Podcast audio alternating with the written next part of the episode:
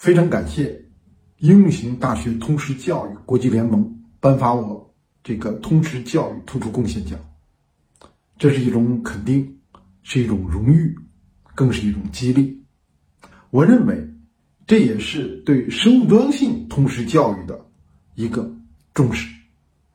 我刚刚和美学教授讨论美学问题，美学教授讲到多样性之美，听说我是做生物多样性的，他也提出来这句话。但是我跟他说，多样性为什么美？因为多样性是生命。如果地球上只有一种植物，地球的生态系统恐怕是不能存在的。因为地球有不同的温度、不同的湿度、不同的纬度、不同的日照，还有昼间开花、夜间开花。没有一种植物它可以适应地球这样的情况，也没有一种植物能够服务地球的生态系统。所以多样性之美在于多样性是生命，多样性是我们的生命。如果没有多样性，生命将灭绝。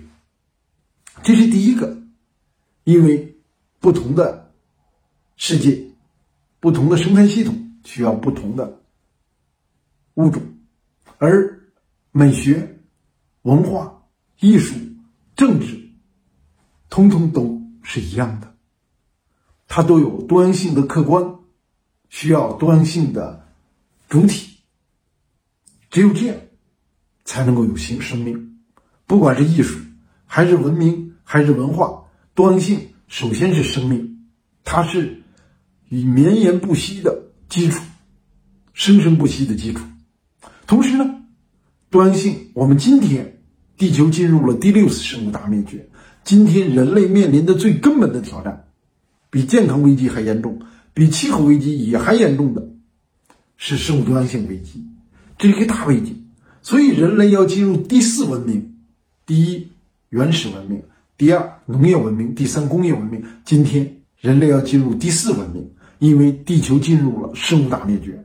而第四文明的核心，它的基础，它要应对的困难危机，就是生物多样性丧失。因此今天生物多样性它对于哲学，对于社会科学，对于所有的，包括自然科学，因为一个崭新的文明需要各种各样的科学。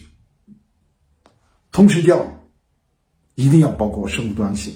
我借此借这次通识教育突出贡献奖跟大家分享这样的看法，希望我们一起通过通识教育参与新文明的发展，使人类可持续存在在这个地球上。谢谢大家。